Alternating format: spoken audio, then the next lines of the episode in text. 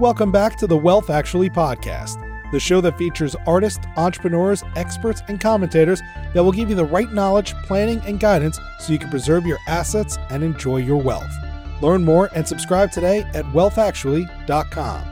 And now, here's your host, Fraser Rice. Welcome back to the Wealth Actually podcast. I'm Fraser Rice. Generationally low interest rates, inflation, unthinkable geopolitical risks, the speed of information, and the prevalence of noise challenge many of our long held conventional wisdoms. Many investors are at a loss as to how to save and invest to meet their goals. Against that fearsome backdrop, Nick Maggiulli joins us to talk about his book, Just Keep Buying, which is due out in April on Harriman House Publishing. Nick is the creator of the successful Of Dollars and Data blog and is the chief operating officer at Ritholtz Wealth Management. His book challenges many widely held investment beliefs and recasts them with a data driven analysis for the modern investor. Welcome aboard, Nick. How you doing, Fraser? I'm doing well. You have to be really doing well. Congratulations on the release of the book. You've got to be thrilled. Yeah, it's awesome. It's just like, you know, years of work that is now coming together, right? It's kind of cool to kind of see that happen. We were talking before about this. When it happens and it launches, you get the wave of euphoria that happens. It's a really cool thing. So enjoy. It's a lot of fun uh, it hasn't happened yet, but I liken it to like a you know an IPO, like a it's like individual writer's IPO. So I'm I'm excited for that that feeling. Well, and the good news is it's good, so that you can enjoy the accolades when they come over because they're well deserved. I appreciate that, Fraser. I really do. Well, so let's get into it a little bit. First of all, your background is really interesting. Talk to us a little bit about your growing up, how you made it to Stanford, what led to the development of your blog, and how you made it to Ritholtz, and how that all sort of formed the worldview to get to writing the book. Yeah, so I was obviously like really into math, really into science stuff. I think getting into Stanford was really mostly uh, there's a lot of luck there and I think maybe the best decision I ever made in my entire life, the most impactful one was deciding to apply early because back I mean back in the day it was you know difficult to get in. Today it's like almost impossible. I mean the, the acceptance rate a lot of top schools is you know in single digits you know it's like 5% now maybe 10% back when i got in it was 10% to get in overall but if you went early it's 18% there's no single thing like this is something i tried to tell like if i'm talking to like parents about like how to get their kids into a good school like there is no single factor I know of that can literally double your chances of getting into a competitive school than applying early. Like there's nothing. You could get a 2400 SAT, you could have be the valedictorian, you could have straight A's. None of that is going to double your chances of getting in, right? This will. So for me, I, I looked at the data. This was just me as an 18 year old, you know, kid, and I was like, okay, well, like let's just assume I'm a random applicant. So 18% chance I'll take it. So I got in with an 18%. That was the acceptance rate my year. So it was competitive, but not as competitive as now. So I think that helped a lot. And yeah, just kind of studied economics there, really enjoyed it. My senior spring, I took my first programming course, and that was my biggest regret because I wish I'd taken programming, computer programming earlier. I took like the intro to computer science then. Right after I graduated, I went into consulting, but not the traditional management consulting, which is like, you know, creating PowerPoint decks. You're like thinking about the future of a business. So instead of being forward looking, I was in something called litigation consulting, which is very backward looking. It says, what has happened in the past? How do we remedy it? And there's a lot of data analysis that goes into that. So I really just became really good at analytics. And so that I basically used that skill set and I was really in- interested in investing in personal finance. So I took that skill set I learned from working six years in consulting and I just applied it to a new area, you know. And so I think that's kind of the thing I do that's a little bit different than most other personal finance writers is like I do all my own data analysis. I run everything myself. And so I got lucky and I was happened to be in the right place to get those skills. And I just happened to love this stuff. And so I wrote about it. So that's kind of the path there. I started writing, blogging in early 2017. After about a year of doing that, I started talking with Ritholtz one thing led to another, and I basically started working for them in mid 2018. So, about a year and a half after my journey, I transitioned from consulting into finance, and I've been there ever since. It's been almost four years now. So, that's it. And I just kept writing every once a week, a blog post once a week, and did that. Basically, came up with this kind of philosophy of how I look at personal finance and investing, put it all into a book, and that's what Just Keep Buying is. So, that's kind of how everything came about. What was the tipping point for you to when you said, okay, I've, I've got this blog, it's successful, I have my philosophy? When did you say, okay, you know, it's time to codify this into something a little bit more long form? Honestly, it was COVID. I still remember like first wave March 2020. I was in New York City. I was like, this is crazy. You know, everything obviously cases came down. I, I was like, oh, this thing's over, right? This thing's over. No, real day happened. Second wave came, and I'm like, oh my gosh, like this is gonna last a little longer, I think. But then, you know, cases came back down. I said, you know what? That was everyone else. So New York had the big hit, then everyone else had the big hit. I'm like, okay, now we're done, right?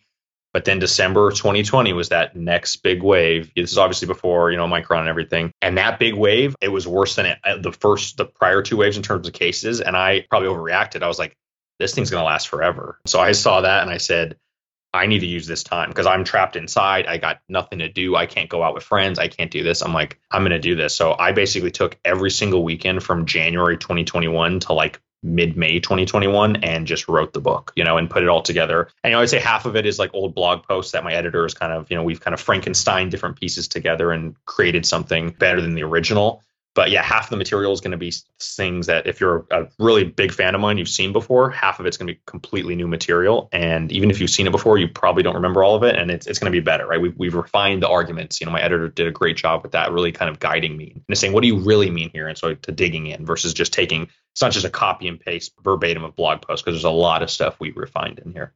So that's kind of how the process went around. So one of the things I was struck by when I read it was that you take your data background and apply it to, I'd say, rules of typical bromides that permeate through standard investment advice. And you don't cast them aside. You don't say, oh, this is completely wrong. You sort of create data driven support for them and adjustments where necessary. Was that sort of the overarching thought as you put the book together and started writing it was to say, you know what, I've got this skill set and I, I've noticed some things that the public just doesn't quite see right now. Was that part of the rationale?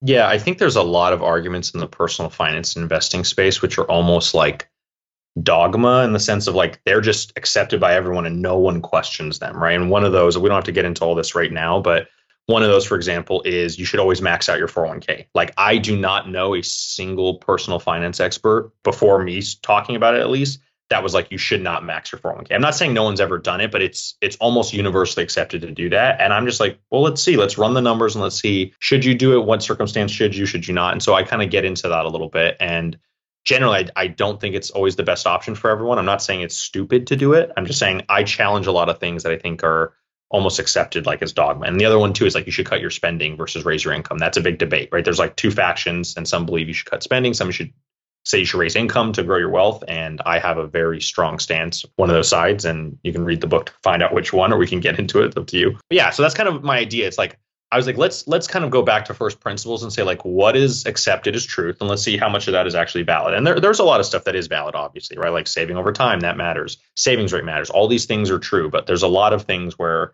I'm not sure that the community really ran, dug into the data, and the data may say something different than what a lot of people say. So that's kind of where I'm coming from. And I like the idea that, you know, you challenge the one size fits all type of scenario and different people have different ways of doing things and different career paths. And I was struck positively by the fact that you're willing to take on some of those sacred cows and saying, look, you know, what, what are we doing here? Let's actually analyze this as opposed to take it for granted. Yeah, exactly. I think the hardest thing to write about, in my opinion, is taxes, anything to do with taxes like 401k, Roth, anything like that, because everyone's tax situation is different. Are you single? Are you married? Which state are you in? Which state do you plan to retire in? Those are just four questions right there that are going to affect your taxes immensely. And that doesn't get into anything else about even your income level. That's going to affect stuff, right? So that alone, like your optimal decision is going to change based on all of those factors. And so it's really tough to write about, but I tried to do it in a way that like that led to a lot of i just want people to question the things that they don't question normally. I think that's going to help more people just to be like hey should i be doing that? Should i not? Just the question is going to lead to more answers and more people getting more value um, from this than just literally just oh hey just do this because i told you to do it. I want to have people have an open mind and really to think about these problems instead of just saying oh here's the answer. Do this no matter what. So that's kind of the idea well, one of the things that I liked about the book too was your, your, decision to, first of all, you had a very, I think, powerful introduction and sort of a, a, concept around using the book and sort of getting the reader ready for what you were going through in terms of analyzing these concepts. But then you divide the book into saving and investing, which I thought was useful because if you don't make some sort of choice to sort of break up things, then it can become a hodgepodge a little bit and difficult for people to follow. Maybe take us through a little bit what your thought process was around that decision about the introduction and then dividing between the saving and investing. Yeah, so the introduction was kind of just meant to like get people hooked to be honest. Like it's meant to like, you know, come come strong out the gate, talk about this investment philosophy, just keep buying, why I use it, why I think it's important, why the data supports it, etc. And that's just kind of like a hook just to get people interested and like, hey, you know, like that alone can would be a worthwhile, be valuable on its own. But I don't think that answers all the questions, right? This this book is not just about oh, just keep buying every month in your 401k and you're going to be fine. Like that's great and that that helps a ton, but there's a lot of other things you're going to come, a lot of other issues you're going to cross in your financial journey. And so in the first chapter, I basically have to figure out where you are. Like every person's in a different stage in their financial journey. And so because of that, I have this thing called the save invest continuum. And figuring out where you are in that continuum kind of tells you where you should focus more. I give a simple example of this, you know, and all you need to know is two numbers. From two numbers alone, I can tell you basically where you are in this continuum and what you should focus on. So the first number is how much do you expect to save in the next year? That's just some number. So for example, if you're if you know you can save $500 a month, you do that for the next 12 months, that's $6,000. So that's your first number. 6 grand is how much I can expect to save in the next year. Okay. Second number, how much are your investments going to earn you in the next year? So let's say you had $20,000, you expect to earn a 5% return, that's a thousand bucks. That's your second number. So how much your investments expect to return you the next year? Thousand bucks, right? So you have six grand is your first number, a thousand bucks is your second number. Whatever number is bigger, that's the thing you got to spend more time on, right? And so in this case, if you can save six thousand, but your investments are only you, earning you a thousand, you should spend more time figuring out how to save more so you can save that money, invest it in income producing assets, and raise the other number. That that one thousand dollars needs to go up, right? And so over time, this should naturally happen as you save more money, get it invested. That thousand will become two thousand, three, et cetera. That expected number should keep going up. And as you get older, if things go well, that second number should be much higher. And by the time you're a retiree, that number is basically everything. If you can't save anything, your savings are zero, but your investment returns are everything, right? So, and you'll see this transition happen over time. For example, I'm at a point now where if there's a bad year in the market, it can wipe out everything I save. So if I could save, you know, let's say I was going to be able to save $10,000 next year, if the market crashes, like I will lose more than $10,000, at least on paper, right? So I think that's something you'll see. And especially as you get older, like you can u- lose multiple years of savings in a bat in a crash. And that's the thing, like that one continuum, this one principle is what overlays the whole book. Because if you're in a stage where like, hey, I need to spend more time focusing on my savings, then you should really focus on those chapters and what you can do to improve your, you know, raise your income, all that stuff. But if you're later in life where you have a lot of money invested, you got to really think about those issues. And so I'm not saying that both aren't important. Like I'm in a stage now where I have to think about both, but figuring out where to focus your time matters. Because when I was 23, I spent way too much time focusing on my investments when I didn't really have any money to invest. Right, so it was silly. It was it was cool for educational reasons, but it wasn't that useful. I should have spent more time, you know, learning programming or getting better at my career. What that would have had a much bigger impact on my financial life. One of the things that when I tried to deal with it in my book was was a chapter basically how much do you cost? And as you noted, savings investing continuum is important. And a big mistake that I've seen in the high net worth space are for people who are high earners and they don't save enough to get to that point where they can live off of their assets. And a lot of times that gets rooted in a difficult situation that they've been in in terms of having spending that's been dictated by an income stream that is at best temporary and at other times maybe just at a windfall and they sort of extrapolate out multiple time periods and say oh well this is going to go on forever when in fact it doesn't. And then retirement comes and they haven't figured out that investment component so that they could live off of their assets.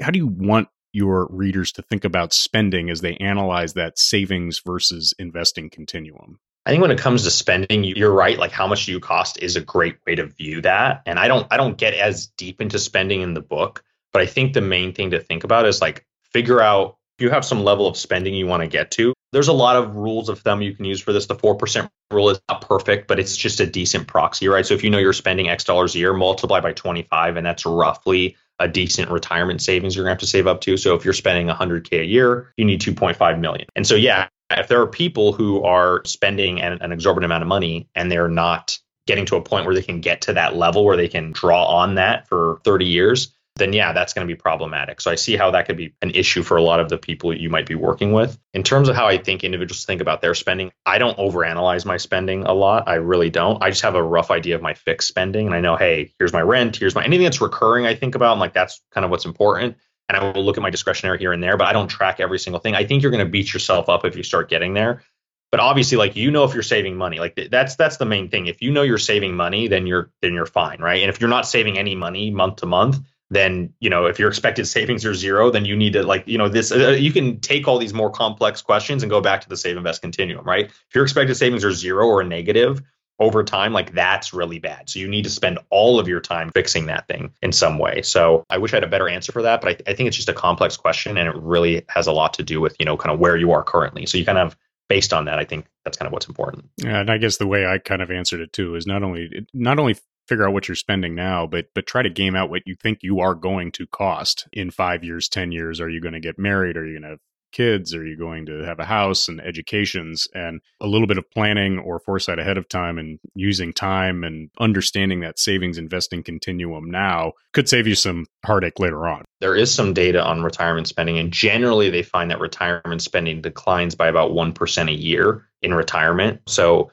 so it's a slow decline. Usually people spend less on certain things. You know, you're not getting a bunch of new clothes all the time. You're not getting, you know, do you need a new car every year? No, probably not, right? So a lot of the things you're gonna be spending less on generally over time. And I talk about this in the book. I think most people, I mean, there's obviously exceptions to this rule, but most people probably need to save less than they think because if you look at the data, like the average inheritances that are bequests or whatever you want to call them that are happening at death, they just they go up with time. So generally, most retirees, only one in one in six retirees are actually drawing down on their assets, like actually pull like selling principal. Most are living off their the income from them or just social security and the income. That most are not actually drawing down assets, which is kind of shocking to think like, oh, what? That's not doesn't make sense. And that's like I think Kitces, Michael Kitces has his article. It's like you're just as likely to 4x your wealth in retirement as you are to run out of money or something. It's something like really like profound like that. It's like what? It's like yeah, most most retirees end up having more money, right? And they end up their money is growing over time. Even though they're supposed to be pulling down on their wealth, their wealth is growing, and that's kind of what we generally see. I think the other thing to think about there is just if your money keeps growing over time, you're going to bequest more and and all sorts of things like that. So just keep that in mind. So let's focus a little bit on the investing side of the continuum. The title of the book is Just Keep Buying. How did you focus on that one? What was the data analysis that poked into that and gave you that headline that you could use to attract the reader and then, by the same token, help them get where they're going on that investment side of the continuum? I originally did this in just US stocks where I was like, hey, you know, if you buy US stocks over time, they generally go up. And in most periods, like I don't have the the numbers in front of me, but it's like even when you buy at the worst times, but you just keep buying over time, like your portfolio generally goes up, right? And that's just that's been true across the US, right? And I said, you know what, let's look at international stocks too. And like you look across most income producing assets and they generally go up over time, right? Especially if you're like reinvesting the dividends or the whatever payments you're getting. And so that's kind of the main analysis that I consider. It's like just if you're just buying on a consistent, let's say you're buying on a monthly basis, the probability of you losing money in an equity market is very small. And I think there's like a lot of research for that. I think the the best stuff out there is you know triumph of the optimist. They you like they looked at 100 years of data right? And then dfa has data on the equity risk premium across a host of different countries. And generally most i say most equity markets most of the time have a long-term positive trend. There's always going to be exceptions to this right? Even right now as we're discussing this you know the russian stock market is down 78% in the last month. That is not normal but it happens. And i know all of these. I don't well, what about Japan? Like, I know all of the counter arguments people are going to make. You know, you can say Japan 89 to 99. You can say Spain 73 to 83. You can look at a host of European countries after 08.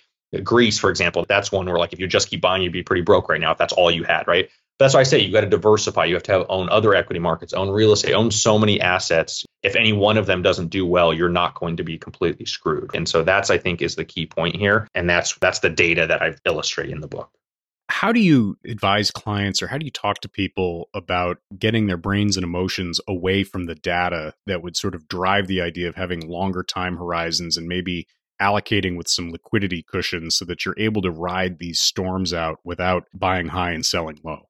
Yeah, so I think you have to think about emergency fund a lot. I don't discuss this as much in the book. I think yeah, you have to just you have I mean cash you need to have some sort of cash and, or a cushion of some sort in case something happens because like the unthinkable happens more often than not. Like COVID just showed us that. Imagine you owned a restaurant and then COVID comes, and now all of a sudden, not only are you not getting income, you're now just accumulating losses every month. So having cash, that's not always going to save you. It's like it doesn't matter what, how good your boat is in a typhoon, right? So at certain points, there are certain tail risks that are beyond anything you could prepare for, and there's just honestly, there's nothing you can do. How do you expect the unexpected? But having sufficient amount of cash, six months, 12 months, however much as, as emergency fund, I think is really important for a lot of people. But it, you should match it to your liabilities. I'm a single male right now. And so I don't have kids. I don't have a wife. I don't have any of those things that are like where I have to take care of someone else. It's just me. So in the worst case scenario, like God forbid something happens, I could be eating rice and beans every day if I needed to, you know, and trying to buy back into the market, right? Or something like that. Even if I lost my job, God forbid, like there are ways where I have enough now in terms of emergency savings and everything, like I would be fine because I've built in those those kind of liquidity cushions. I think you have to do that. I think people who, are, aren't doing that and are like, oh, I don't want to just sit in cash because like yes, cash is not a great asset. I think it's great when you need it and that's that's the most important thing right? It's like it's annoying to have but it's it's absolutely necessary um in in really bad times. As i tell people it's good for sleeping.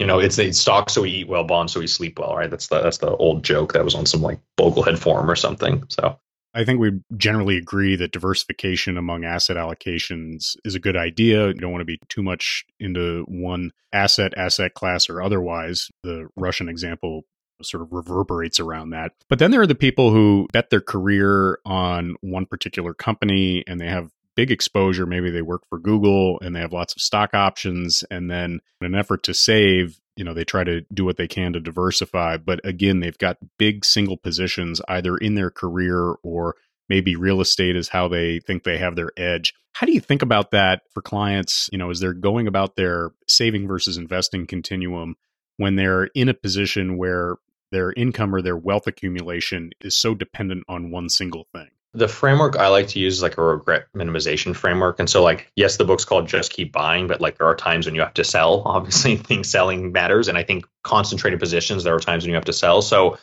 I always say, like, my framework is like, you should sell to lock in a certain standard of living that you're comfortable with and then if you want to jump to another standard of living like you're like oh i want to i'm willing to risk this much of my wealth to possibly be in this scenario then and if you feel comfortable doing that then risk it. Take the risk you know maybe you're going to hold you know you know half your wealth in google. Well i don't think that's something that i would recommend. If the other half is like decently diversified and you're like even if the google went to zero i could still live a decent life then go ahead have at it right? That's that's the kind of thing. It's about not doing all i think all or nothing decisions are the issue right? It's like it's like being 98% google versus being 50% google right? And i also think the other the other side of it is like oh you should always sell out of your concentrated positions and hold 0% of it. I think that's also wrong too because you know let's say you owned apple or you worked at apple in like since 2012 or something. If you just sold it every month yes you would use no matter what you've probably done well but like if you just held a little bit of it and that thing starts going up, you're not going to feel as bad as if you're on zero, right? Get off zero at least. If that thing triples and you if you sold it all and that thing triples or quadruples what the market does, you're going to feel really stupid. So you want to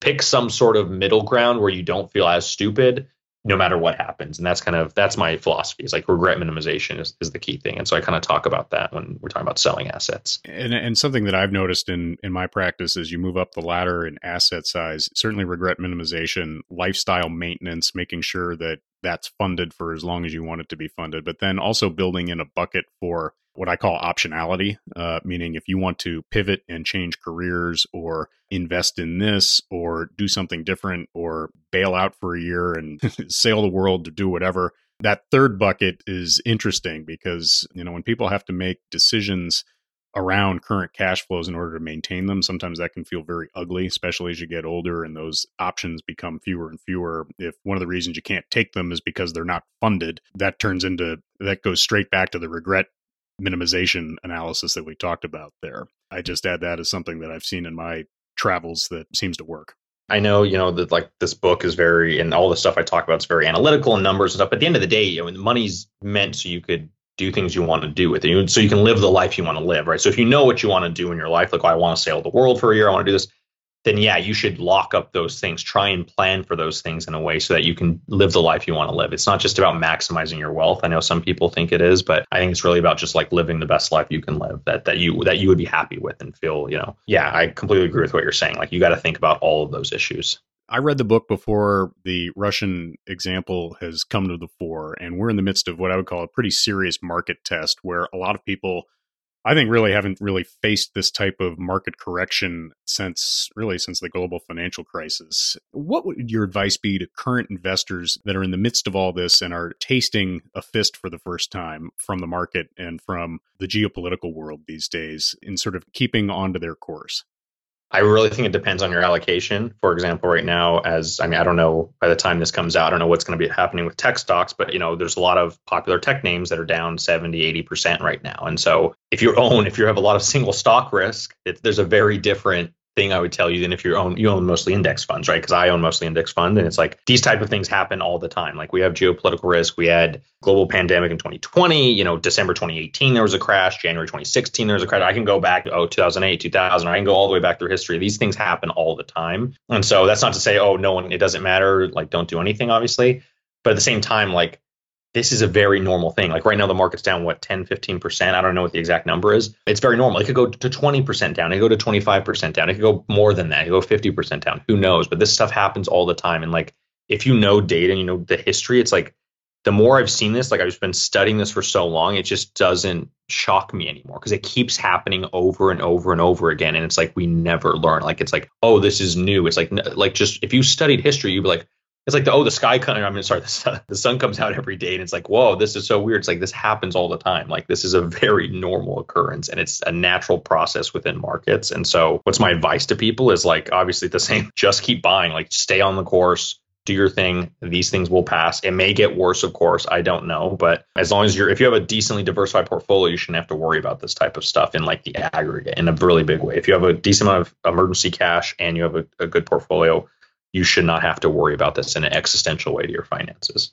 For new investors or for parents who want to get their kids involved, sort of touching the stove right at the moment at a time of maximum stress, what would you have them focus on or what would you have them read to get started? Obviously, your book, but other things to get some of the concepts that are useful to having a good long term plan in place? I think really just teaching like the mathematics behind compounding. I mean, for children especially, because that is it's so non-intuitive for anyone, for adults, for anybody, but especially for children. Like I know this is very cliche to tell the story of oh, you put one grain of rice on the first um, the checkerboard and two grains, right? And by the end, there's more rice than ever produced in the history of mankind, or whatever it is, something like that, right? That type of analogy works really well. The lily pad analogy, you know, if the the lake is full after 30 minutes and the number of lily pads doubles every minute, when is it half full, right? And it's like, oh, it's at the 29th minute minute, right? Because then it's full. You know, that type of stuff really teaches compounding in a way that I think children can learn. So I don't have like necessarily books I can think about, you know, because I'm not really at that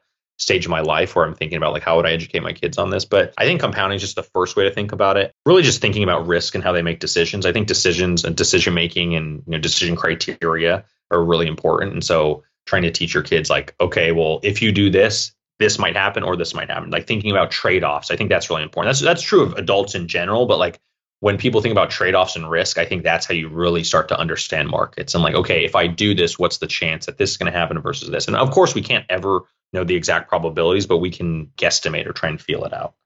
Tell us how we find the book. You can find it on Amazon. Search Just Keep Buying. It's also available on, at Harriman House, our publishers. You can check them out there. And yeah, and then my blog of dollarsanddata.com, I will definitely have a link to the book for the listeners that this will all be in the show notes as well. I got to read this a little bit early and was very impressed and I am psyched for the success you're going to have for this. Congratulations. I appreciate it, Fraser. I've always appreciated your guidance in this stuff and you know everything you're doing with the state, with wealth planning for the 1%, all that. It's going to be great and I'm going to be using that in the future. So I'll, that's all I'm going to say for now. So I hope to be involved somehow, some way. So congratulations, Nick, and continued success.